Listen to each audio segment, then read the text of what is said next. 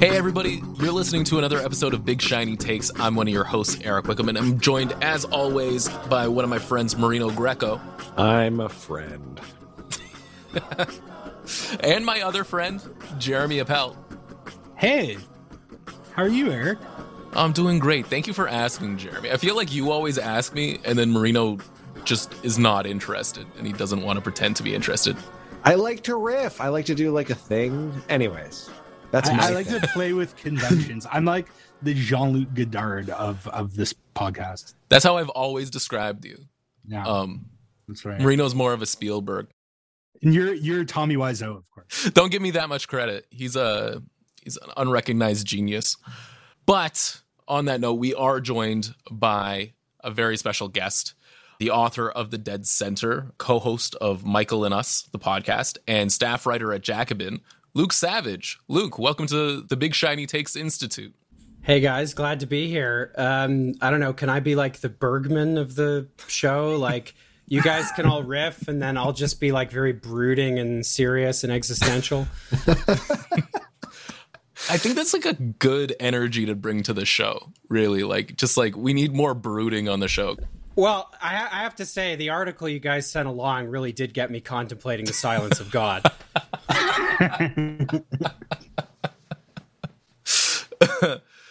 Uh, I do feel bad because like we get people to agree to come on the show, and then we send the link to a column, and it's always something that is just like irredeemable in the eyes of God. Really, like it's just some awful piece of writing. After we make someone read it, then we have them on the show to read through the entire thing. So apologies in advance, but thank you so much for joining us today. well, cheers. Uh, let's let's get into it. I or I have so much to say about this. You know, I I learned so much uh, reading this uh, this incandescent wisdom you sent my way. Yeah. So this is a column from a guy that I think listeners of our show are quite familiar with, and I, you know, I, I would say he's like not as bad as like your like typical like post media like fucking absolute ghoul, but he's also really annoying and bad. Though uh, I mean, every now and then he'll write something decent. I want to you know give him his due. Sometimes he does journalism very rare.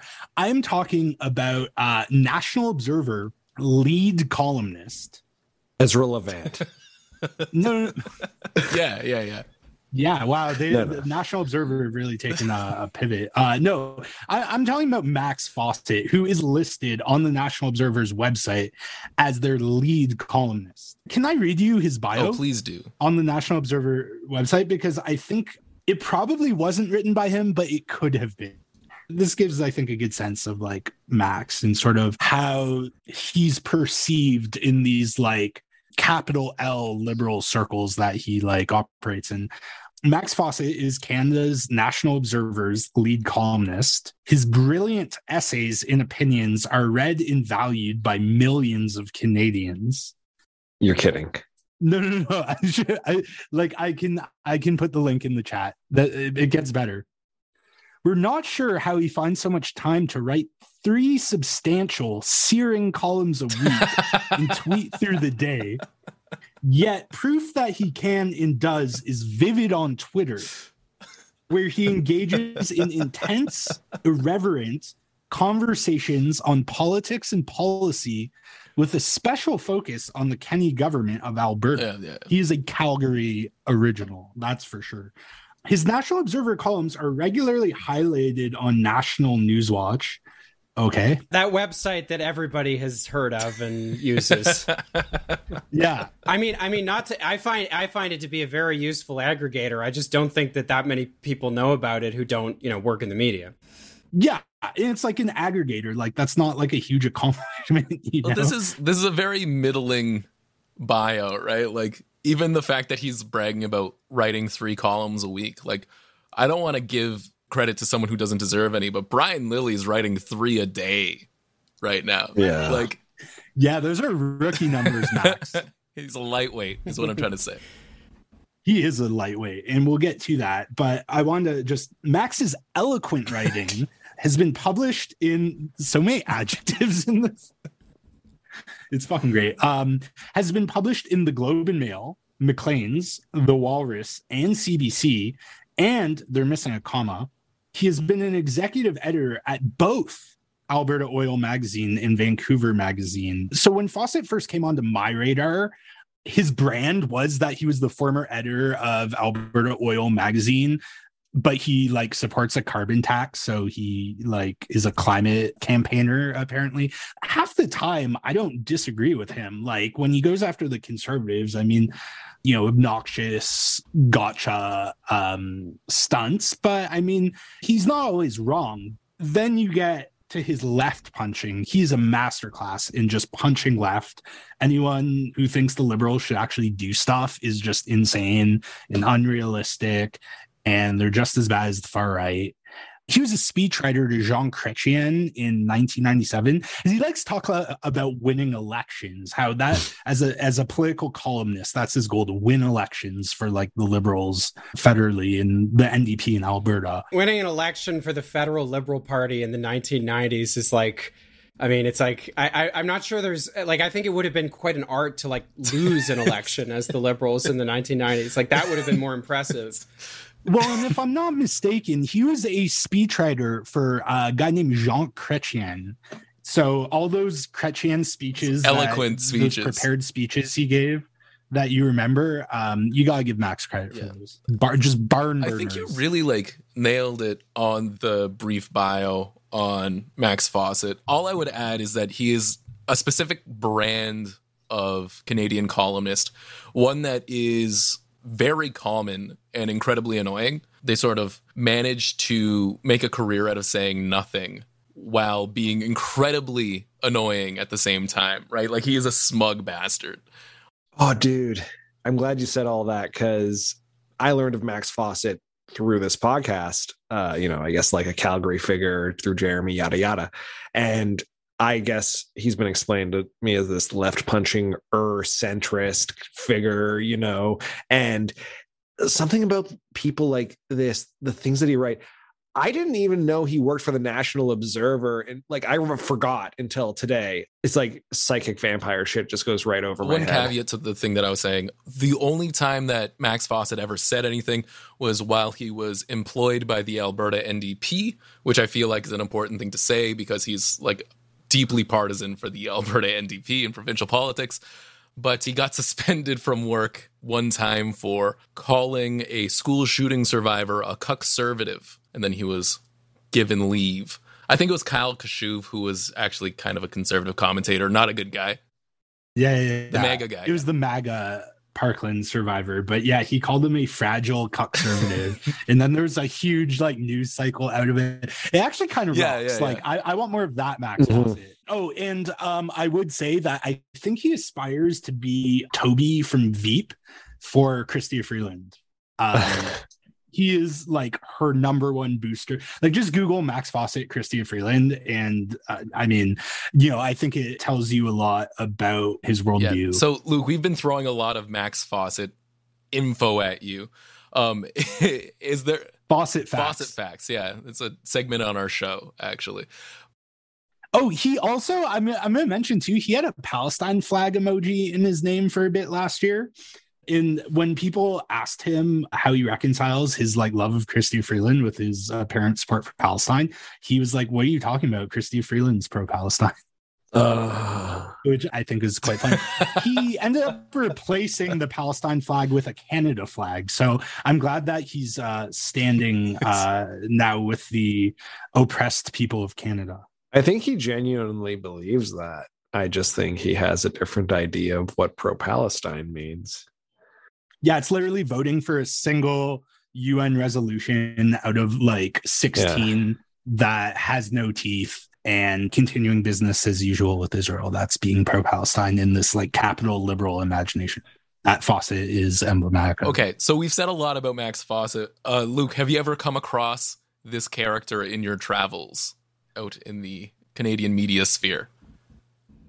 Well, yeah, I mean, I, am not as familiar with him as you guys. I don't know this whole. Uh, this is a deep, a deep history. I mean, frankly, it's a very dark place. So I'm glad that I'm glad I'm only, I'm only. Vi- I feel like I'm just in the antechamber of like you know something a very sinister place and uh, you know uh, like you guys are trapped in there and, and i think i i still have uh, time to escape but uh, I, you know, I think you can't spend time on on Twitter or like write about Canadian politics without, you know, you, you get to know the pundits, the constellation of, you know, voices who uphold, you know, what what we call the national conversation. And um, I mean, Jeremy, you're gonna have to share that, like, an image of that bio in the chat because I kind of refuse to believe. I'm gonna need to see hard evidence that that's real.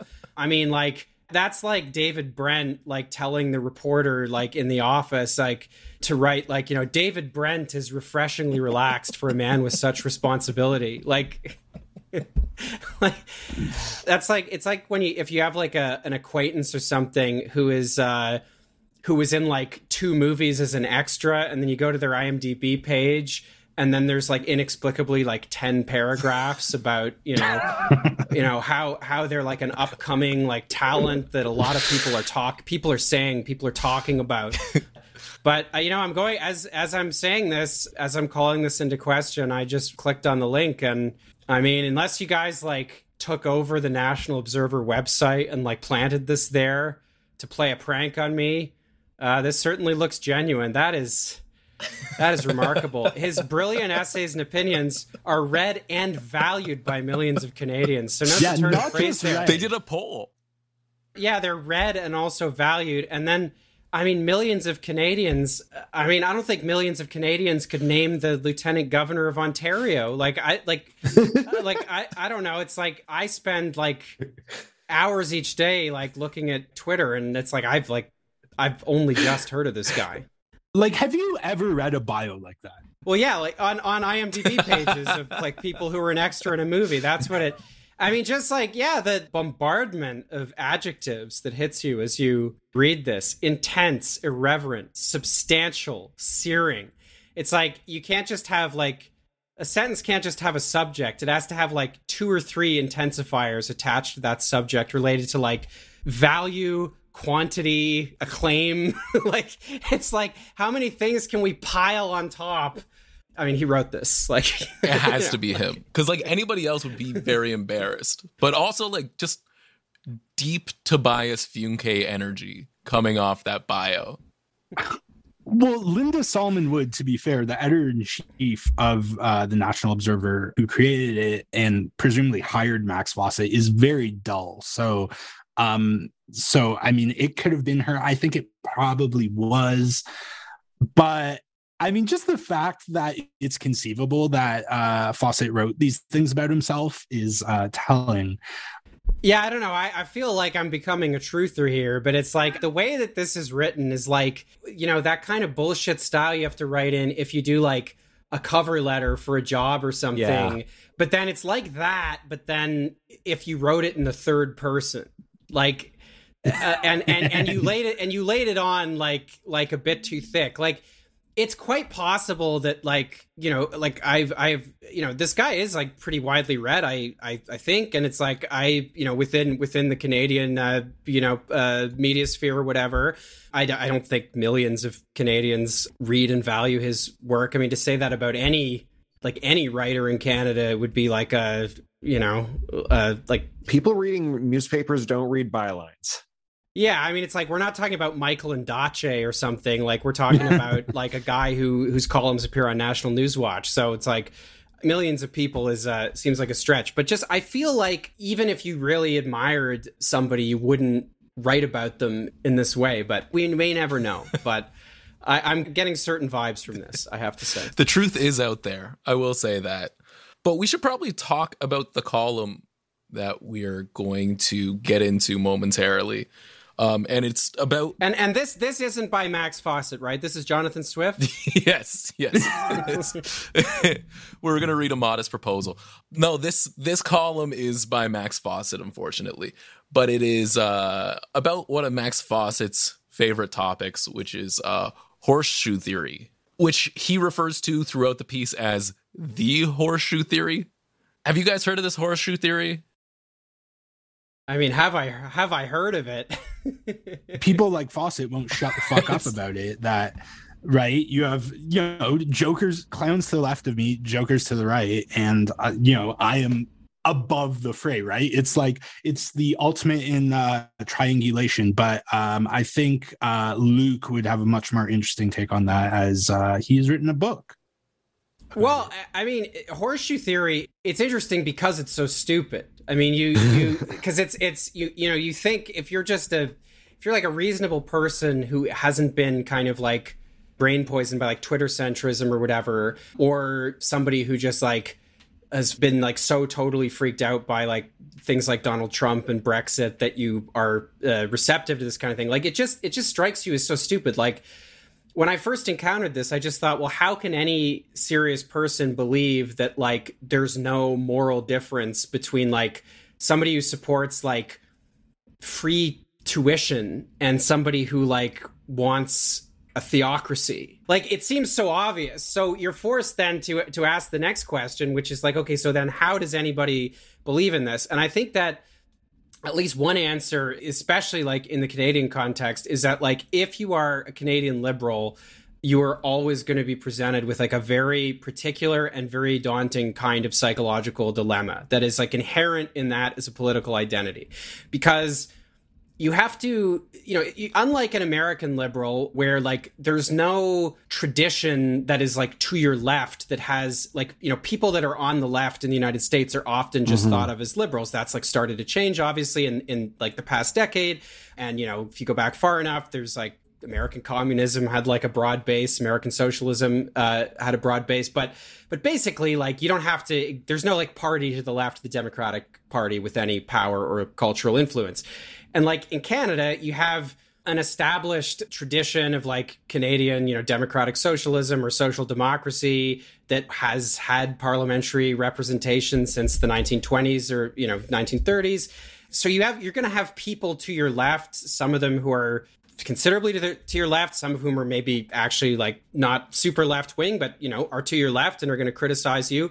And so that I think creates a bit of an existential dilemma because you have to both double down on the idea that the liberals are a progressive party, right? That they're a party of the left. Like they were actually the architects of Medicare. I don't know if you guys have heard. You know, there's not a progressive achievement that the Liberal Party does not have its uh, stamp on.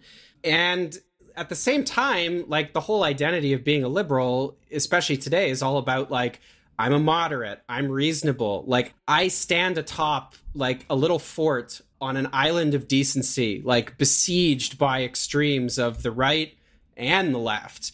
And so like there's a, an obvious tension between those two identities and I feel like horseshoe theory is the way that you resolve it because it allows you to to actually portray the differences between, you know, yourself and others to your right and your left as differences of temperament. You know, they're not really differences of ideology, right? Like the problem is liberals, a lot of them, I think, really have started to believe that people to their left are, as I think Mackenzie King originally said, just liberals in a hurry in terms of like the things they actually want to achieve or do or see actualized in the world.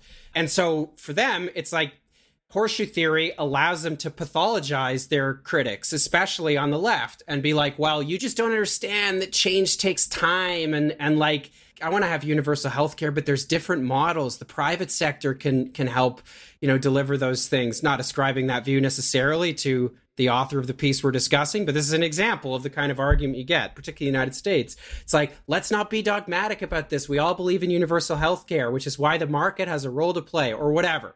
And I think that's why horseshoe theory is so useful, is because it makes politics into a binary that is not an ideological binary it's a binary of like temperament and affect which like so often that is the ground liberals want politics to be on anyway so i think that's how i understand horseshoe theory uh, and yeah it's fucking irritating as hell yeah it's it's west wing brain yeah also like just the feeling that okay the the centrist is the only reasonable person in the room they're the they're the adult. Mm-hmm. Everybody else is a child, and any of your ideas are actually just completely unrealistic because you haven't thought it through the way that the liberals have.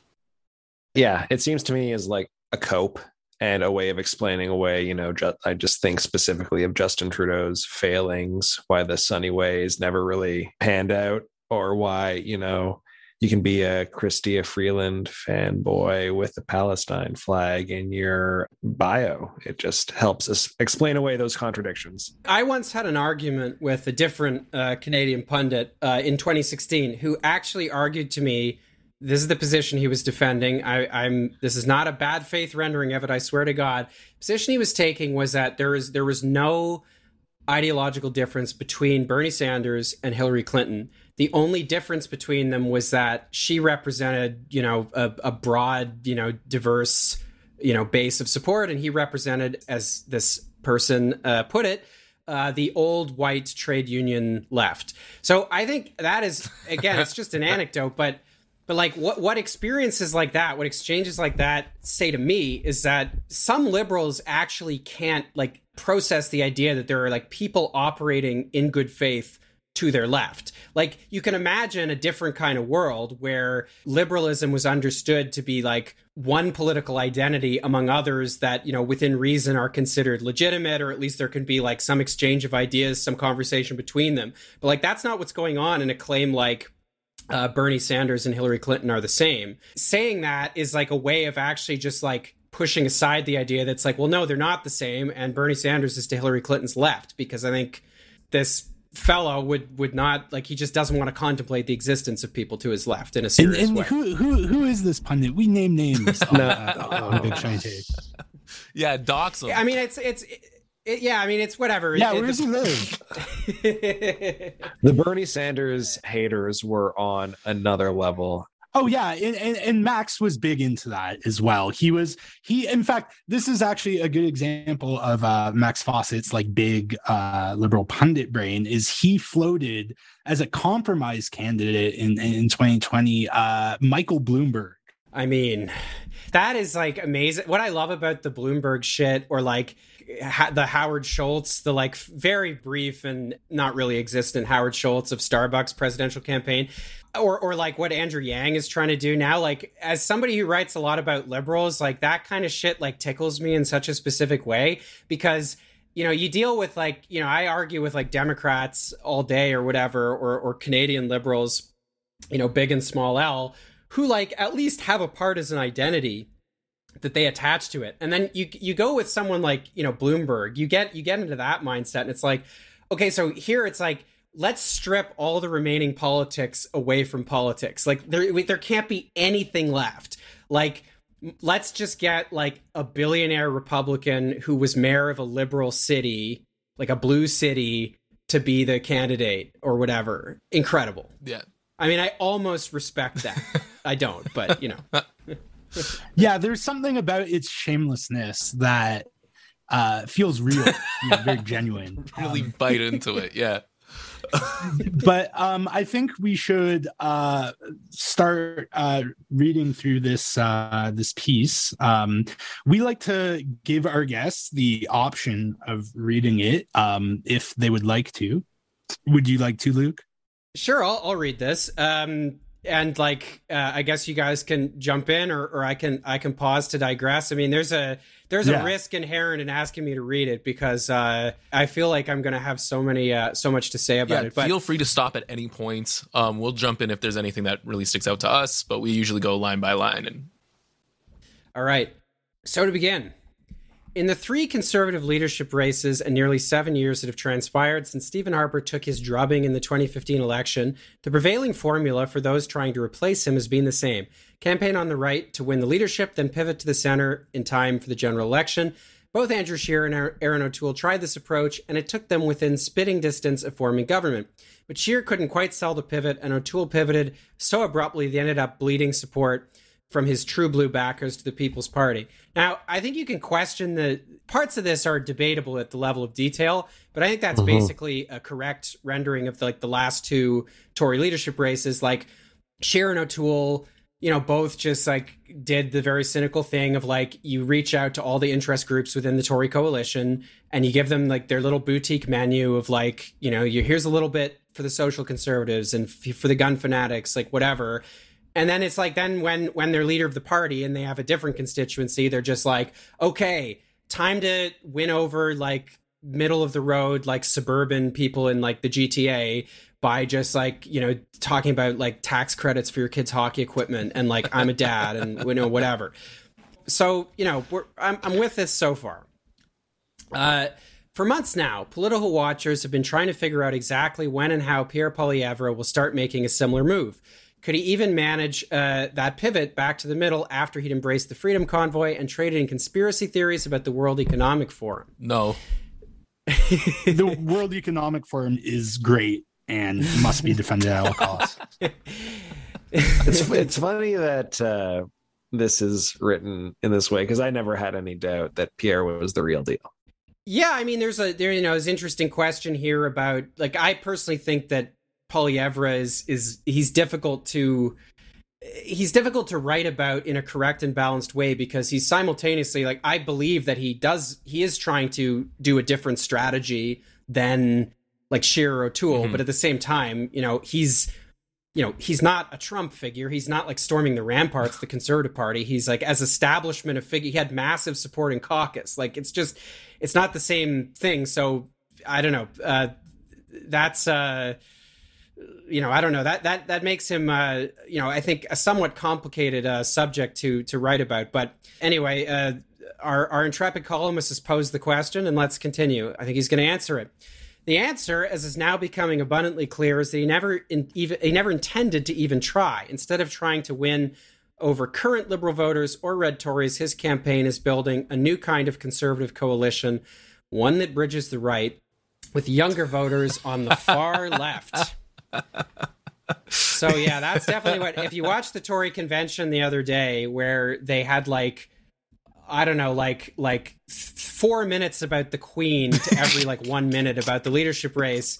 You could tell that the the outreach here was to like Twitter communists and mm-hmm. and like people with rose emojis in their bio. You know, readers of like Canadian Dimension and Jacobin. Yeah. That's definitely what's going on well, here. You, you you must have missed. They were chanting uh, "Free, Free Palestine" on the convention floor. yeah, yeah. It was wild. I, I never I never expected. I saw um, a live stream reaction to Pierre's acceptance speech after he had won won the nomination, and it kept cutting to the crowd, and it was a very well aged group of people that were very excited about Pierre. A lot of silver haired folks in that audience. Yeah, and I mean it'll be really interesting to see a breakdown of like like I want to know because the fact is like the they they they conservatives signed up more people largely because of Poilievre than have ever voted in the leadership race before. So that is genuinely uh, concerning and also something that needs to be studied very carefully. You know, having said that, like the question I think is still open as to where exactly you know it was it just the case that like okay, like a hundred thousand people signed up in Alberta, and they're you know, and and you know lots of people who were involved in the convoy like did seem like they were people who like hadn't really been too involved or engaged in politics before. And you know they were politicized over this one issue. So you know when pierre as leader of the conservative party is like doing the whole the thing that you do as leader of the opposition leader of the conservative party where you're just talking about like boring shit all day and it's no longer like buying shawarma with bitcoin and talking about mask mandates uh like you know are they going to stay engaged well we'll have to we'll have to see sorry, but that photo of uh, Pierre uh, blowing like a fat shisha cloud um, while uh, talking about Bitcoin is like seared in my consciousness. Anyways, continue. yeah, I mean, uh, they're like again, like I do think that Poilievre, like he's trying something different than Scheer and O'Toole, but again, it's complicated because for every like little populist flourish he does that I think might be effective, he does stuff like that where it's like you're watching, you're like, this is like a Tim and Eric sketch. Yeah. Like yeah, yeah, this is like this is this is surreal and it's like it's weird. Like it's like the kind of it's the kind it like radiates a weirdness that like is uh, you know born of like just like being within the pretty cloistered conservative movement for like 25 or 30 years or whatever and it's only legible if you've already like absorbed like a million hours of like Jordan Peterson videos and like you know shit from libertarian think tanks about like you know the need to bring back the gold standard or whatever it is. Um, all right, so you know Max has made this uh, claim here, but now he's going to justify it. Um, this isn't as crazy as it sounds. As Ian Higgins wrote in The Atlantic last year, there's a significant population of anti vaxxers on the political left. ones who might be attracted to Poilievre's pro freedom, anti mandate message. Quote, these crunchy anti vaxxers are coalescing into a loose political group that is targeting COVID health measures and restrictions as indicative of governmental overreach and medical tyranny. This is uh, from the piece quoting. They're also predictably falling down far right rabbit holes. Now, I don't want to. I don't want to digress too much on this, but something I, I do want to say just about the claim that's being made mm-hmm. here is, like, people do change their political persuasion. So if somebody on the left is falling down a far right rabbit hole, like what that says to me is that like they're they're becoming right wing. Like yeah, well, yeah, and that's also that's also what oh the point. Like I'm familiar with Owen Higgins's work, and that's the point he's making. He's not saying right, like he's referring to like people who watch like Jimmy Dore, you know, right, who would you know ostensibly be on the left, but you know, and he sort of reels people in through being like ostensibly anti-war and whatever and then and then he has like a boogaloo boy on to talk about how um you know we have the same goals right? It's a fundamentally like right-wing project. It's not like a both sides thing and i think that was the point higgins tried to get across because i was quite surprised max quoted him because that's not what he's saying. This is this was a talking point that Fawcett had earlier on in the pandemic as well that there were anti-vax sentiments on the left and the right and it's like those people aren't left wing they're hippies.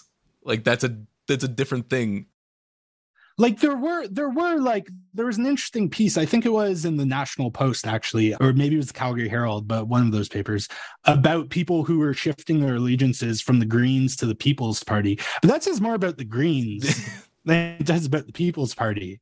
Deliberately or not poilievre's campaign is drawing on something called the horseshoe theory which suggests that I mean, there's I don't think Poilievre would know what that is. I mean, it's like it's not a theory. It's, it's not like a thing political strategists do. It's not like a there's not like horseshoe theory as praxis. It's like a it's like it's a, it's a it's a it's a Twitter meme and something that people like myself like use to describe like a dumb impulse that like you know certain people have. But yeah, I, he's drawing on something called the horseshoe theory. I mean it's like it's like he's trying to make horseshoe theory like a thing. He's trying to like get it to enter the public consciousness to like justify his like online arguments or something. It's there's know. it's it, there's not a like there's not like a manual that's like you know uh, Sun Tzu's guide to horseshoe theory like yeah. like Machiavelli like you know it, it's yeah this very stupid.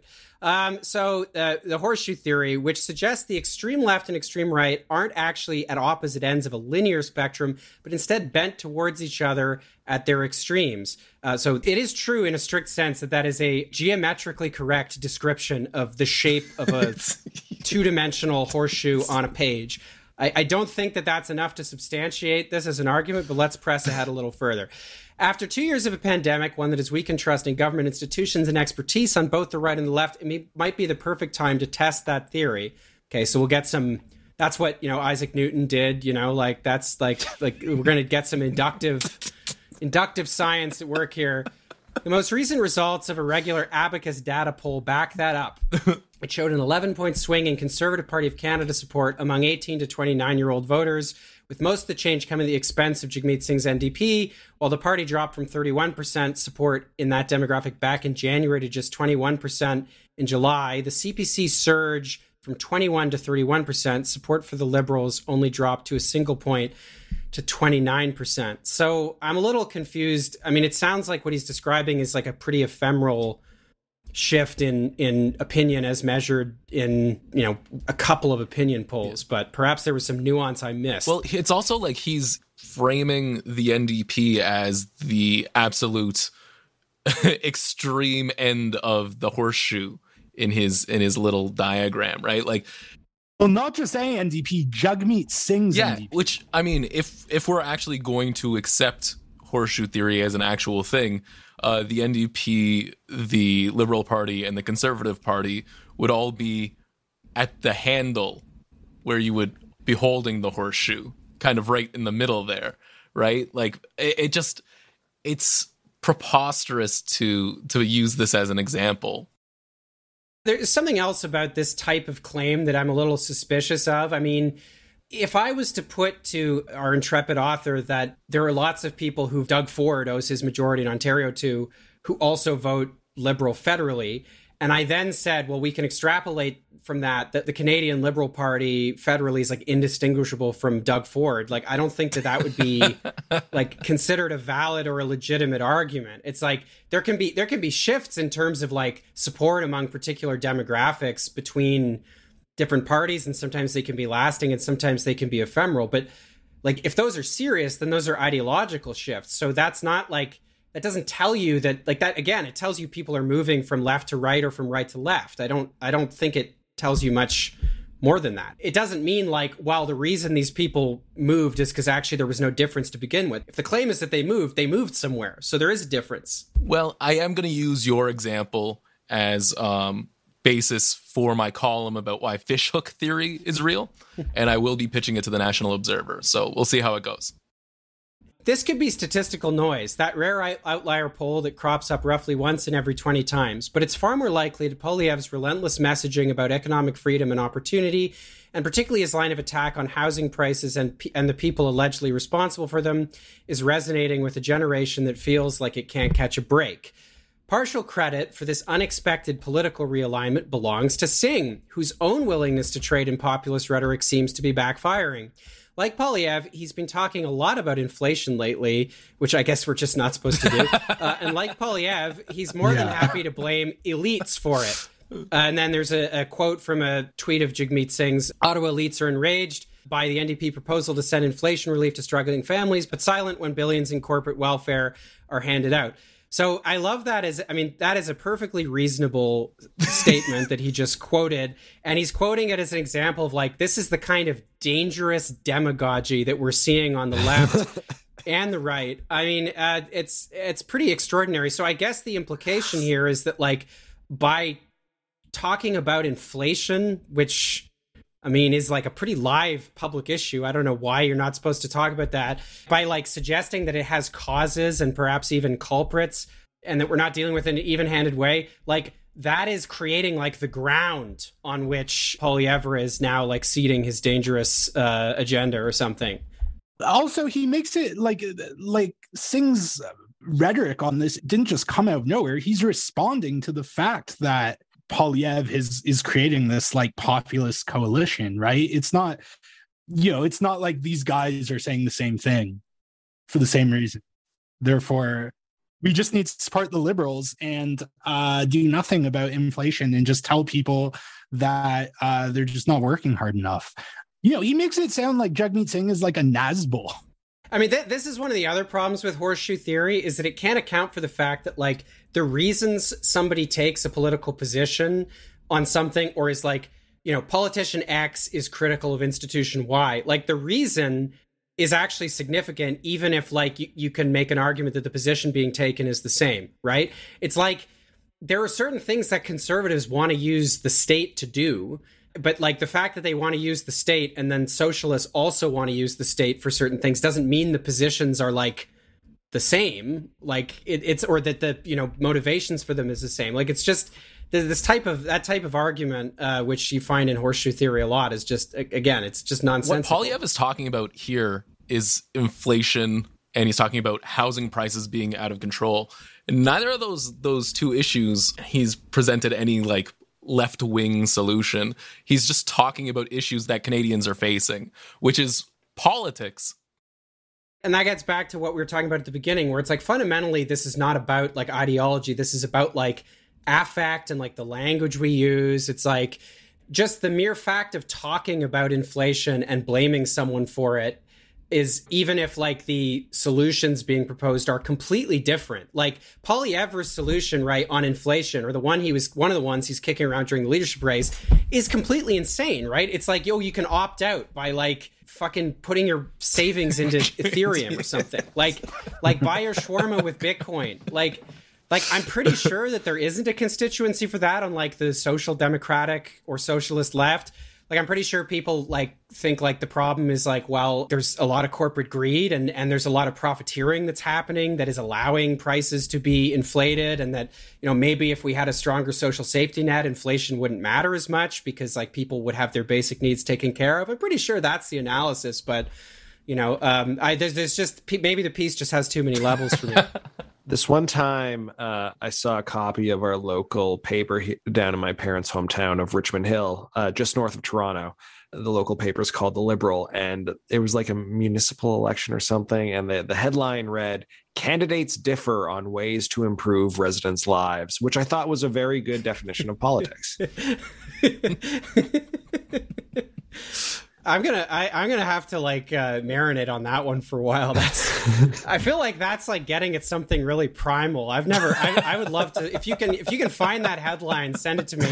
Like that, it reminds me of like that old joke about how like bills in the British parliamentary system, like over time, just got like more and more ridiculous names. Where like things that used to just be called like have some kind of neutral sounding title became like the Fewer Politicians Act, the like Cleaning Up Our Streets Act, and then you know like you know the, the old joke was like there should just be one bill and it should just be called an act for the general welfare. You know, like, all right uh, so we're getting to like act three of the piece here. Yeah. um, where we left off is yeah complaining about um, you know ndp uh, comments on inflation but this is like trying to bring people to a party someone else has been hosting. Poilievre owns the inflation issue, and he's been hammering harder and more effectively on the cost of living concerns that most Canadians are feeling lately than the NDP, which is theoretically supposed to be the party representing working class and lower income voters. So again, the, so shouldn't he be talking about inflation? like, yeah, I mean, that that would seem to be the takeaway there. Um, as the National Post's Sabrina Maddeaux wrote in a recent column, the Poilievre camp is, quote, stealing left wing populists for an NDP more interested in performative social justice than real economic justice. When it comes to winning over younger generations, who now make up the largest share of potential voters, this must just uh, this may just be the ticket to 24 Sussex. So uh, here's a complaint I'd like to issue here, which is not so much about the piece, but about some of the commentary around Poilievre, which has really annoyed me for a number of reasons. But I feel like the Poilievre camp has been sort of telling this story themselves and kind of they're interested, like they have an interest, right? And be like, like it's a youth quake. We're eating the NDP's lunch. Like we're we're winning over like new voters.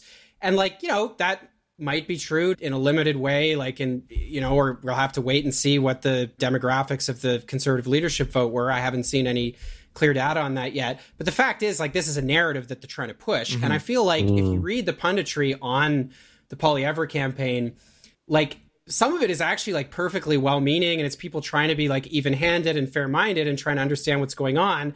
But like it ends up, I feel like in some cases, just sort of recycling or regurgitating like a narrative that the Poilievre campaign is itself seeding. It's like if you go back to an actually far stupider Tory leadership race, the 2017 one, I guess, right, where Kellie Leitch was running, right?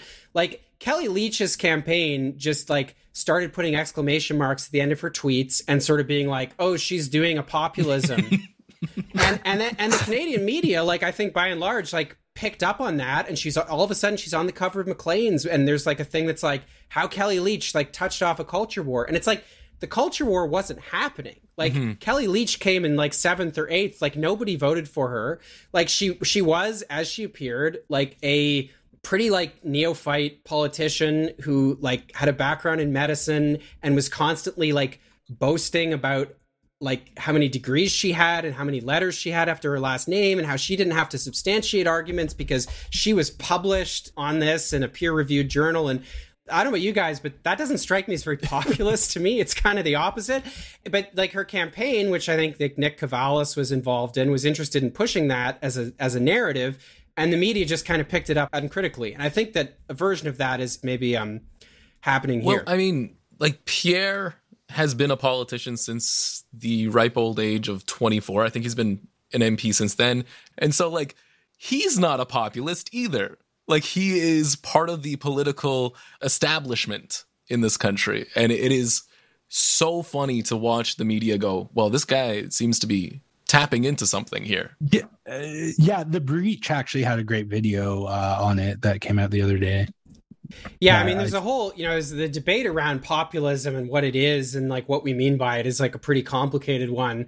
Like, I guess I'm willing to, I'm willing to concede the idea that like to some extent populism is a style, and so Poilievre is engaging in it when he's like appealing to sort of like extra parliamentary, like you know, groups of people who are like setting up camp on Parliament Hill and stuff like that, uh, which like you know Erin O'Toole or or Andrew you know Andrew Scheer I don't think would have been willing to do that. Scheer was pretty sympathetic to the convoy, but like I don't think he would have done that as leader. So it's like I'm willing again. This is why Poilievre is complicated. I'm willing to admit that like there are things you know I'm willing to argue that there are things about Poilievre that make him different, as you know Max uh, Fawcett thinks from like Scheer O'Toole. But it's like I also don't want to give him too much credit because it's like he's you know, as as you guys were just saying, he's like this guy. I mean, he radiates like just pure like campus conservative vibes. He's like a he's not an outsider. He's a political insider, and like we shouldn't lose sight of that. Just one thing I, I wanted to point out about sort of this maneuver Fawcett's doing which I think is very typical of this, uh, you know, big brain centrist, is he's quoting a right wing National Post columnist to beat up on someone. I mean, Jagmeet Singh's not even that left wing. It's just to the left of Max Fawcett. And I think that is very typical of this centrist mindset. Like, really, they just want to be the most progressive person in the room. And so they're willing to team up with a uh, conservative ideologue to demonstrate how anyone to the left of them is just insane and they're doing like uh, performative woke politics as if like the liberal party doesn't and I just thought that that was quite noteworthy. Yeah. That he's invoking a National Post columnist to um, make his dumb argument. Yeah, and I mean, if I can just get a, a plug in for my my book here, I mean, uh, I do talk about horseshoe theory in the book, and uh, something that comes to mind here, in, in which I want to get in, you know, at, at, as we come to the end of the column, is, you know, like a further thing I'd say about horseshoe theory is that you know, it actually, you know, it is about affect and temperament and like just, you know, these very superficial categories, but there is an ideological component as well, which is that particularly after 2016, when you did have like a type of populism that was like flourishing on the right, and then at the same time, you have, you know, Bernie Sanders, you know, and, and that insurgency, and you have like this, you know, younger people who are getting interested in socialism you have a lot of discontent with liberal capitalism and like the liberal order generally.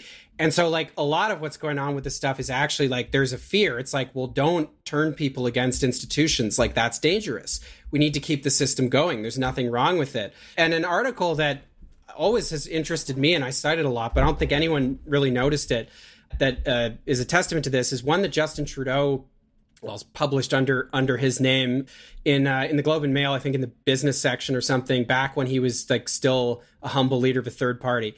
And it like ostensibly what the piece was uh, was it was about like Justin Trudeau like stakes out ground like oh the need to tackle inequality. And if you actually read the piece, it's very interesting what he says. What he says basically like more affluent Canadians need to understand that if there's like a perception of unfairness in our economy lower and middle income Canadians will withdraw their support for growth agenda. That's the phrase he uses. He says they will start to look for like comforting scapegoats to blame for their problems and they will and they will look to parties who propose like easy solutions like raising your taxes or whatever. So actually the argument is like is like look guys we have to talk about inequality but that's to save all of this. Like that's not to change uh, you know, this order in any way or modify Damn. it. It's like we're just doing it to keep the system going. So that's at the center of horseshoe theory as well, is actually like a deep seated fear of like democratic politics of any kind. um, yeah. All right. So to finish the finish the the piece here, if there's one thing about young voters, though, is that it can be difficult to get them to actually show up and vote. Just ask the federal NDP. Yeah, fair enough. There are no guarantees. Poilievre's horseshoe strategy will continue to pay dividends as COVID 19's most onerous restrictions move further back, uh, further into our collective rear view, or that progressive politicians can't win those younger voters back. But one thing should be abundantly clear by now Pierre Poilievre is playing to win, and he may have found a new way to do it. So there you go. Oh fuck! no, no one's ever tried this before. this is this is a brand new strategy. It's not as old as like democratic politics. Yeah, the strategy of trying to win elections by getting more votes than the other. Again, I think that was It's something crazy. that you know Machiavelli introduced into the Western canon with the Prince. Is that allowed? Uh, are you are you allowed to do that? I'm not sure that's allowed. Um, If you stripped this piece of like the horseshoe theory stuff and you just made it about like Poilievre is is like a, he's he's undertaking like a different strategy than his two predecessors maybe arguably a different one than Harper did as well which was also a very like suburban driven kind of like boring middle of the road strategy. And instead he's trying to add voters like new voters bring them in from outside. Like that could be a reasonable piece you could say and and some of them might be younger and like there's like conservatism is is like quite like adaptable and malleable and it's like very it's been flexible with its rhetoric to appeal to people. But like because like the author just can't help himself and he has to be like well actually the left is really just the same as the right. You know the the piece is uh I'm gonna go on a limb and say it's not very good, and I, I don't agree with it. well, that's the most even-handed I think we've ever been at the end of a column. So uh, thank you for that, Luke. I also think it's a it's a terrible column. I think Max used it to score points on people that he thinks are mean and bad.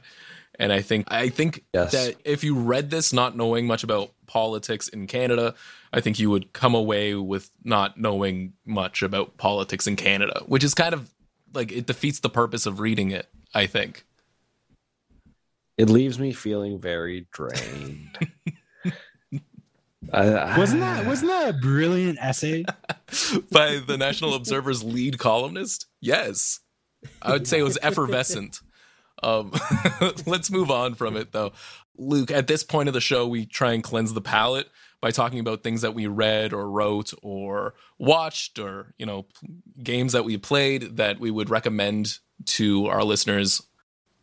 That's a great ritual. I can steal that from my podcast because we uh, we watch a lot of dog shit on Michael and us, and and so uh, I like the idea of like what are some things we like. Yeah. Well, that's our, we we actually stole it from Kino Lefter. Their re re comrade. Yeah, we call it plugs and We just though. call it something. Yeah. Um, so so I'm gonna let Jeremy go first. Or can you tell us about some things that you might have written that you want to share with uh, the folks at home? Wow, how courteous. Um, yeah, I wrote a piece in a little outlet that our guests may have heard of called Jacobin about Danielle Smith, the batshit insane frontrunner frontrunner of the uh, UCP leadership race here in Alberta. I think I referred her as a conspiracy theorist and podcaster, which I think is how she should be referred to. I also wrote a piece for Ricochet for the first time uh, about uh, uh, Pierre Poilievre's lack of any climate policy and how that's a deliberate strategy. And in terms of stuff other people wrote, the New York Times actually, you, you guys hear Never this? heard of The it, New York no. Times. Yeah, I like to call it the New York. Crimes. Oh yeah, yeah, yeah. Um, Nice. but uh, you can you can use that. Um, but uh, they did some great reporting on these uh, uh, yeshivas in New York City, uh, these uh, schools for ultra Orthodox Jews that are publicly funded. And turns out uh, they're not teaching them English or math or science. It's all just like uh, religious studies in in Yiddish but yeah no so that was some great reporting and uh it's shining a light on something i think a lot of people were afraid to talk about because you know there are natural sensitivities uh when you're talking about you know ultra orthodox jews are even looked down upon by uh you know um secular jews like like uh you know the environment i was raised in and of course, um, ultra Orthodox Jews are also more likely to be targeted for anti-Semitic hate crimes because they they're visibly Jewish, unlike me, where you actually have to talk to me for a few minutes to realize I'm Jewish. Um, so yeah, that that's it for me. Awesome. Uh, I'll pass it over to Luke then. Luke, do you have anything that you'd want to recommend to our audience? I'll just throw one thing out here. I mean, this is hardly this is not a, not exactly a recent uh, bit of writing, but um, I want to read you guys uh, three sentences from a little known novel uh, called Moby Dick uh, that I've been enjoying uh, recently. I mean, I I know it's like it's like almost embarrassing to be like, oh yeah, Moby Dick is a great book, but uh, like if you haven't read it, it is it is truly extraordinary. So if you're listening to this and you haven't read it, the prose are, are absolutely extraordinary. And um, I keep having to stop and like make like a note because like there are passages that are so memorable. And there's one description, uh, just a few sentences here that I've been thinking about since I uh, came across it of um, the dining on the on the ship. Uh, so Melville writes. In strange contrast to the hardly tolerable constraint and nameless, invisible domineerings of the captain's table, was the entire carefree license and ease, the almost frantic democracy of those inferior fellows, the harpooners. While their masters, the mates, seemed afraid of the sound of the hinges of their own jaws, the harpooners chewed their food with such a relish that there was a report, explosive noise like a rifle to it. They dined like lords. They filled their bellies like Indian ships all day loading with spices. So, yeah, Herman Melville. Gonna go out on a limb, say pretty good writer. Fantastic. Better than Max Fawcett.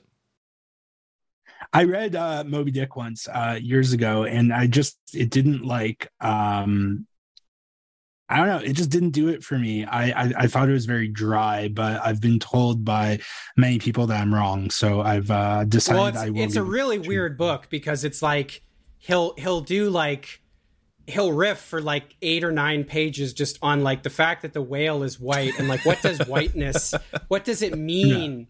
Yeah. and like and then and then like you know he'll do like a few pages where it's just like i'm reading an encyclopedia about whaling. This is really odd. And then there'll be these flourishes where they're just like full of like allusions to like you know things that you would only know about from like roman and greek poetry and stuff like that. So yeah, it is. It's a very strange book, but um, I uh, I think it's I think it's worth uh, giving a chance. I love the concept of any book about a man trying to get revenge on an animal.